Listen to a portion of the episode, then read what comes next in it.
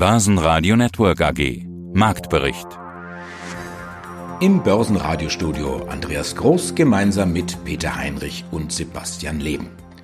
Sie hören heute Franz Jukovic, den CEO der Warenpex Beteiligungsgesellschaft, außerdem Philipp Vorn dran, Kapitalmarktexperte von Flossbach von Storch, wir haben Stefan Scharf im Angebot von SRC Research, außerdem Jochen Stanzel, Marktstratege von CMC Markets, Paketexperte Salah Bumidi von IG, Dr. Harald Schrimpf, den Vorstandsvorsitzenden von PSI Software und Kerstin Müller-Kirchhoffs, die Finanzvorständin von Gesco.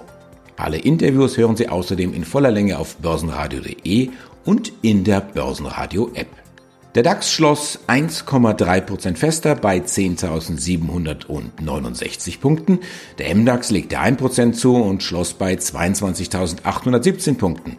Der ATX in Wien schloss bei 2.165 Punkten. Das ist ein Plus von 2,3%.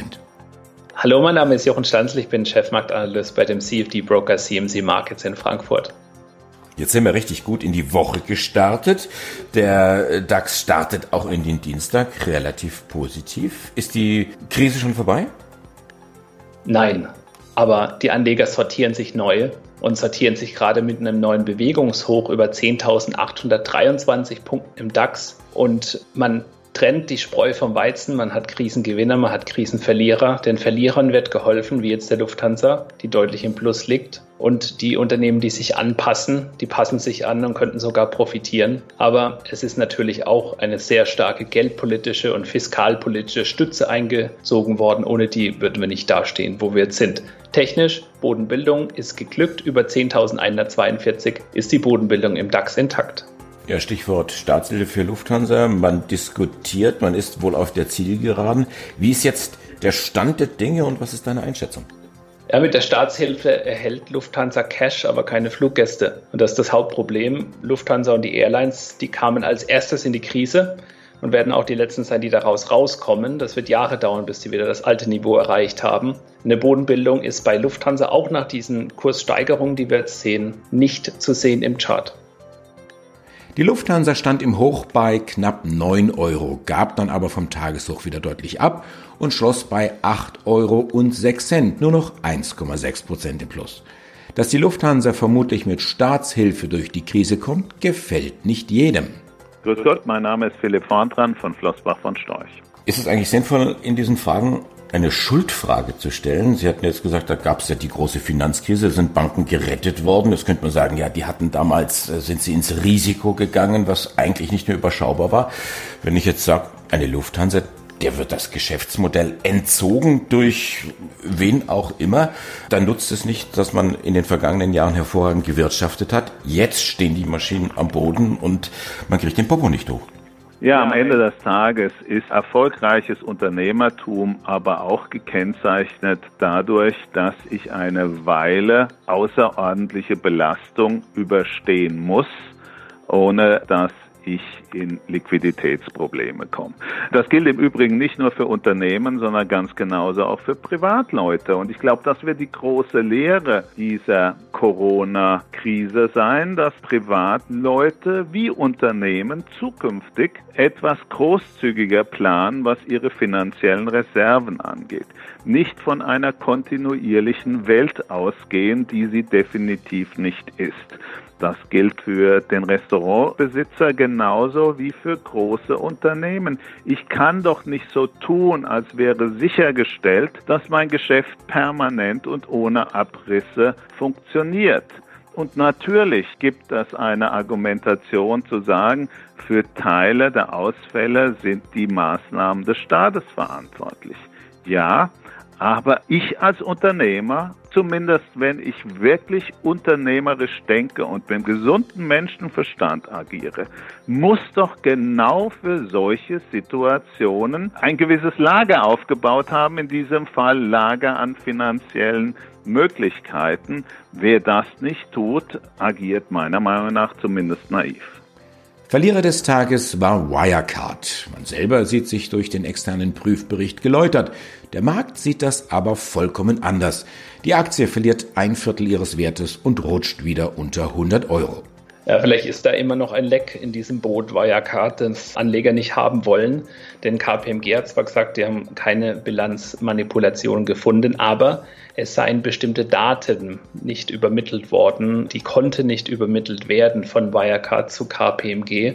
Und damit ist er immer noch da, dieser Restzweifel, der eigentlich nie ausgeräumt werden konnte bei Wirecard. Und man hatte jetzt gehofft, endlich, endlich mit dieser Bilanzprüfung kann man dieses leidige Thema abhaken das ist aber nicht möglich, wenn es da immer noch Ungereimtheiten gab. Also das ist jetzt auch die Kursreaktion auch hier von einer Bodenbildung. Nun kurzfristig ist eine da, solange wir uns über 94,66 Euro bei Wirecard halten. Aber dieser rasante Absturz deutet dann doch eben auf diese große Enttäuschung der Anleger hin. Gestern hatten die Anleger völlig elektrisiert die Zahlen der Deutschen Bank gefeiert. Zu Recht? Ja, die europäischen Banken können gerade Marktanteile gewinnen, weil die US-Banken mit sich selbst beschäftigt sind. Das ist ein Vorteil derzeit. Aber man kann natürlich die Deutsche Bank und die Zahlen von der Deutschen Bank nicht mit anderen vergleichen. Also da wird sehr genau hingeschaut werden, was gerade die Ausblicke der Unternehmen sein werden. Die Konsensschätzungen, wie es immer so schön heißt, was die Berichtssaison angeht, die muss man mit Vorsicht genießen, weil es gibt derzeit keinen Konsens. Der eine Analyst ist sehr pessimistisch, der andere ist sehr euphorisch. Die Spanne diese Standardabweichung zwischen den beiden, die ist extrem hoch, also es gibt keinen Konsens. Dennoch haben die Anleger jetzt, ja, sind auch von so einem Schubladendenken nicht gefeit. Es gibt eben quasi drei Töpfe, in denen die Anleger jetzt im Vorfeld der Berichtssaison die Aktien gesteckt haben. Es sind die Krisenverlierer, es sind die, die flexibel sind, sich anpassen können, es sind die Krisengewinner. Und die Berichtssaison könnte bei dem einen oder anderen Unternehmen so eine, dass er aus der einen Schublade rausgenommen wird, in die andere gesteckt wird.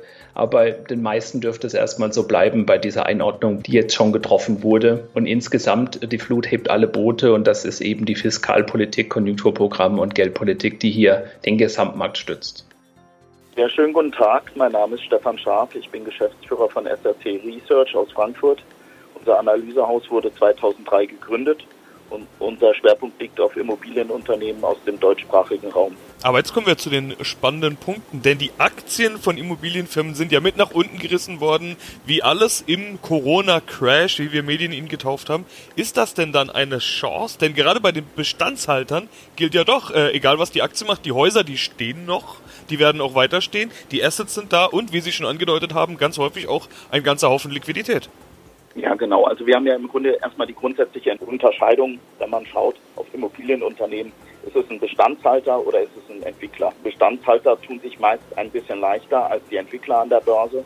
Das war auch schon vor Corona so. Das gilt jetzt vielleicht noch ein bisschen mehr.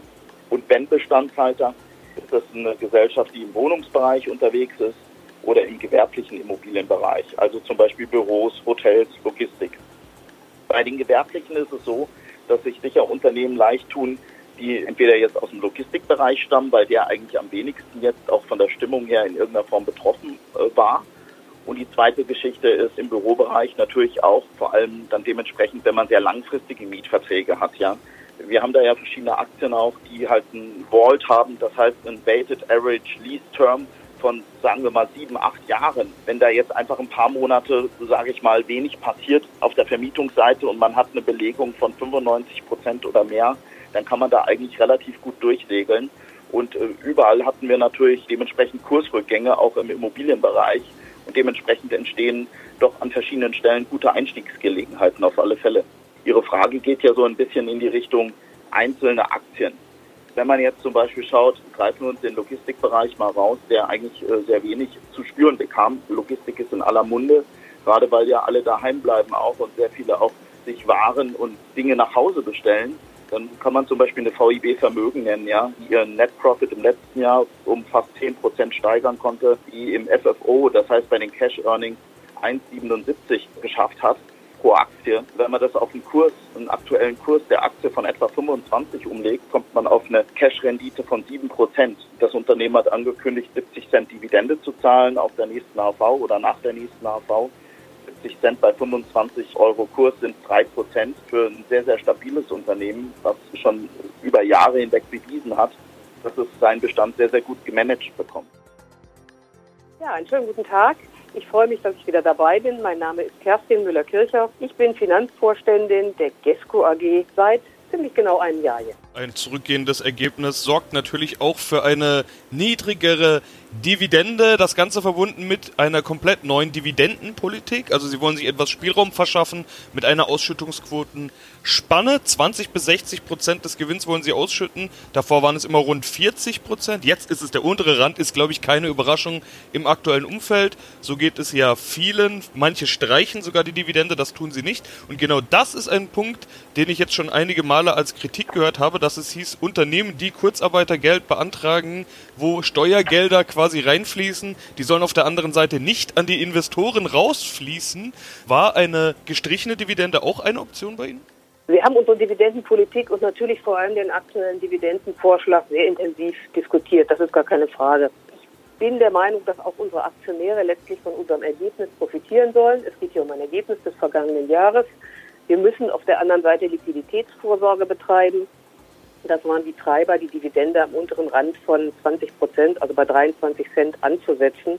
Aber Sie haben recht, die Diskussion um das Thema einerseits Staatshilfen, durchaus eben auch in Form von Kurzarbeitergeld, nicht nur in Form von KfW-Darlehen oder ähnlichem. Andererseits Dividendenausschüttung, die, die Diskussion läuft noch. Wir haben uns von vornherein vorbehalten, wir müssen gucken, wie sich die Corona-Pandemie weiterentwickelt. Wir werden auch gucken, wie sich diese Diskussion weiterentwickelt. Wir haben bis zur Hauptversammlung noch etwas Zeit. Wenn es denn so sein sollte, würden wir unseren Vorschlag entsprechend anpassen. Wir werden sehen. Wir müssen einfach die Diskussion weiter verfolgen in diesem Bereich. Was ich jetzt auch noch interessant fand, ist, dass es ja nicht eine einmalige Sache ist. Also viele sagen, okay, wir, wir weichen von unserer Dividendenpolitik ab. Dieses Jahr gibt es keine Dividende oder dieses Jahr gibt es weniger Dividende. Sie sagen nicht, okay, das ist jetzt eben im Jahr 2020 für das Jahr 2019 in der speziellen Corona-Situation so, sondern sie haben eine generell neue Dividendenpolitik damit äh, quasi auch in die Zukunft gerichtet gebracht. Ich hatte schon gesagt, es soll Spielraum verschaffen und im Hoch können es ja sogar mal 60% Ausschüttung sein.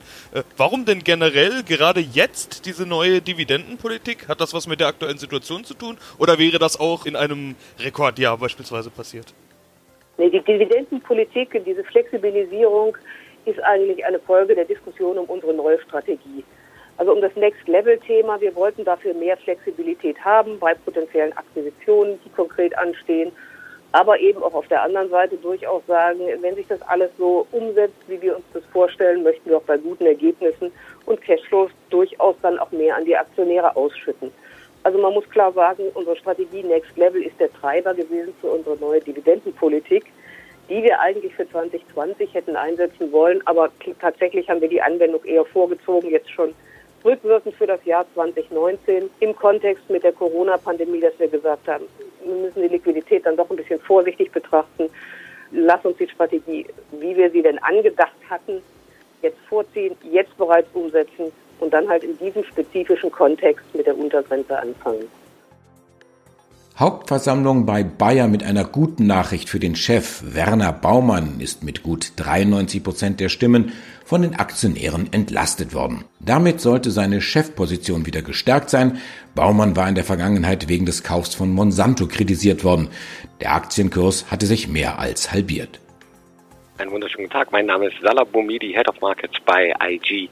Und bei uns erhalten Sie täglich brandaktuelle Analysen, Ideen und Marktkommentare. Für den Neueinsteiger vielleicht noch schnell zur Abrundung. Du hast den Begriff Bitcoin Halving gebracht. Die Profis wissen, was es bedeutet, also eine Halbierung quasi der Belohnung. Vielleicht kannst du das nochmal erklären. Ja, in der Kryptowelt oder beim Bitcoin beispielsweise, wenn wir eine Transaktion durchführen, ich sende dir oder du sendest mir einen Bitcoin, dann muss die Blockchain und die Blockchain, das sind Rechenzentren, die müssen einen Anreiz bekommen, um eigentlich meine Transaktion sicher und ja, schnell an dich zu übersenden. Ja, und dafür müssen sie entlohnt werden. Diese werden entlohnt mit Bitcoins. Und mit der Zeit gab es immer eine Halbierung. Man hat, das heißt, vielleicht ganz kurz nur gesagt, man hat eine bestimmte Geldeinheit oder in Bitcoin-Form erhalten, dafür, dass man diese Transaktion getätigt hat. Und diesen Anreiz hat man immer halbiert mit einem bestimmten Zeitzyklus. Und das findet jetzt wieder statt. Das heißt letztendlich, man bekommt viel weniger Bitcoin für, oder die, ja, um, um die Hälfte weniger an Bitcoins für dieses Mining, für die Rechenleistung. Und bedeutet auch, wir kommen immer näher an die Grenze der ausgeschütteten Bitcoins.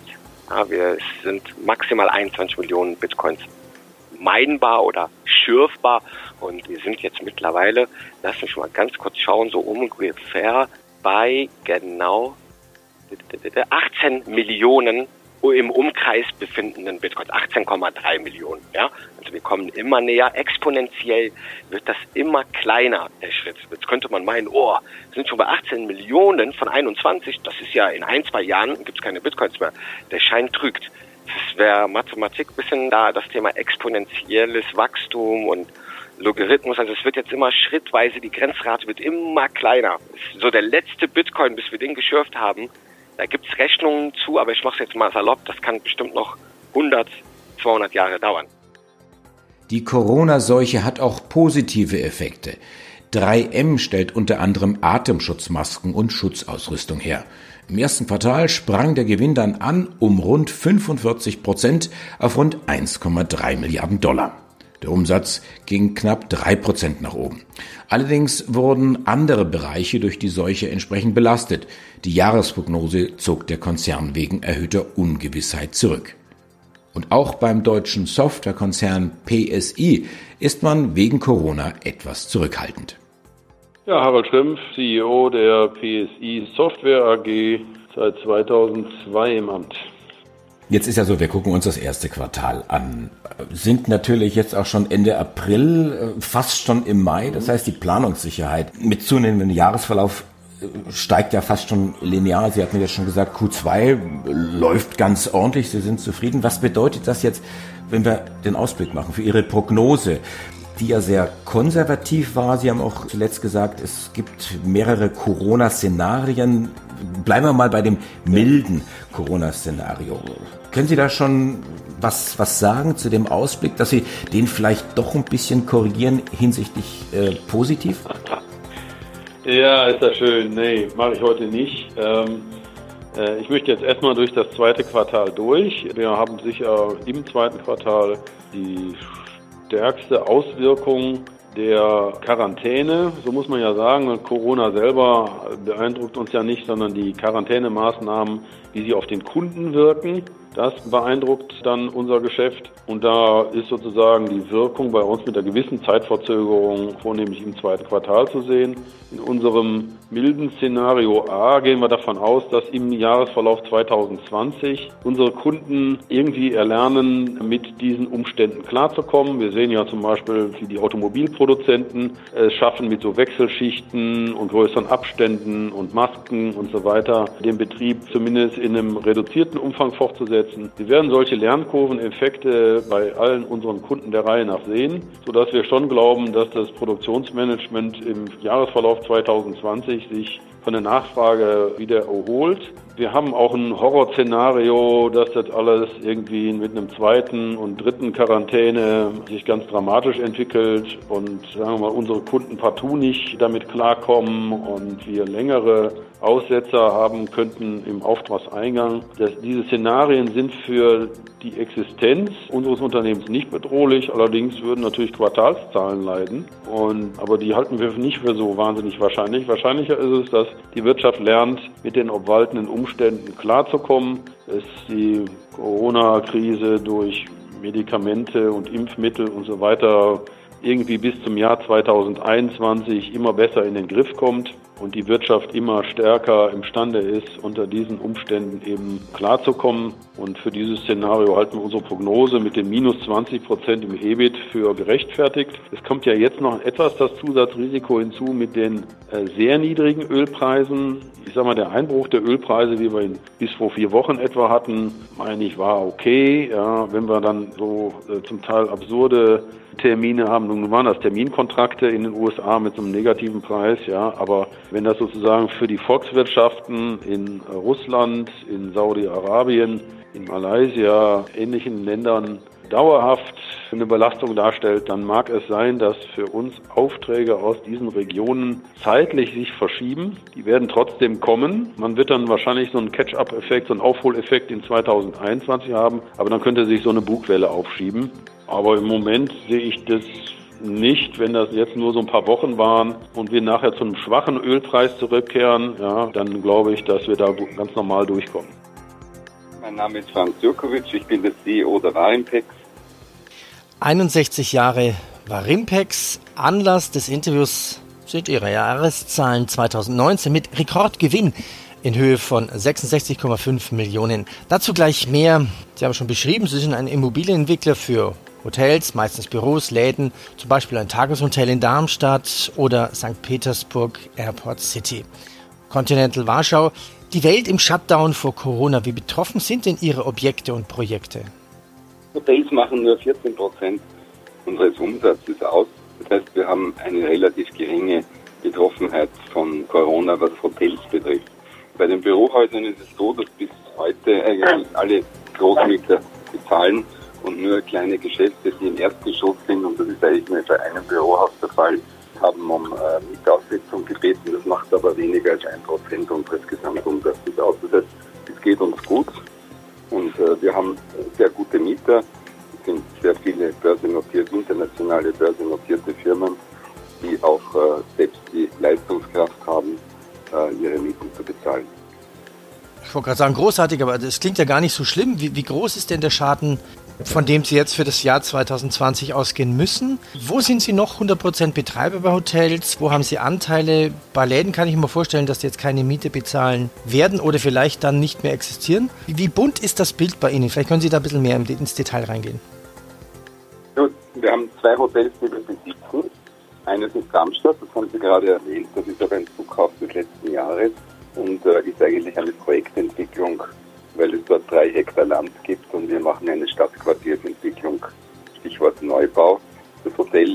Wir renovieren. Es war ein altes Tagungshotel für T-Mobile und äh, wir äh, wollen, ein Hotel ist ja auch eine Infrastruktur. Wenn wir eine Stadtteilsentwicklung machen, ist es dort mehr oder weniger der Platz, wo es ein Café und wo es ein Restaurant gibt, Tagungsräume, Coworking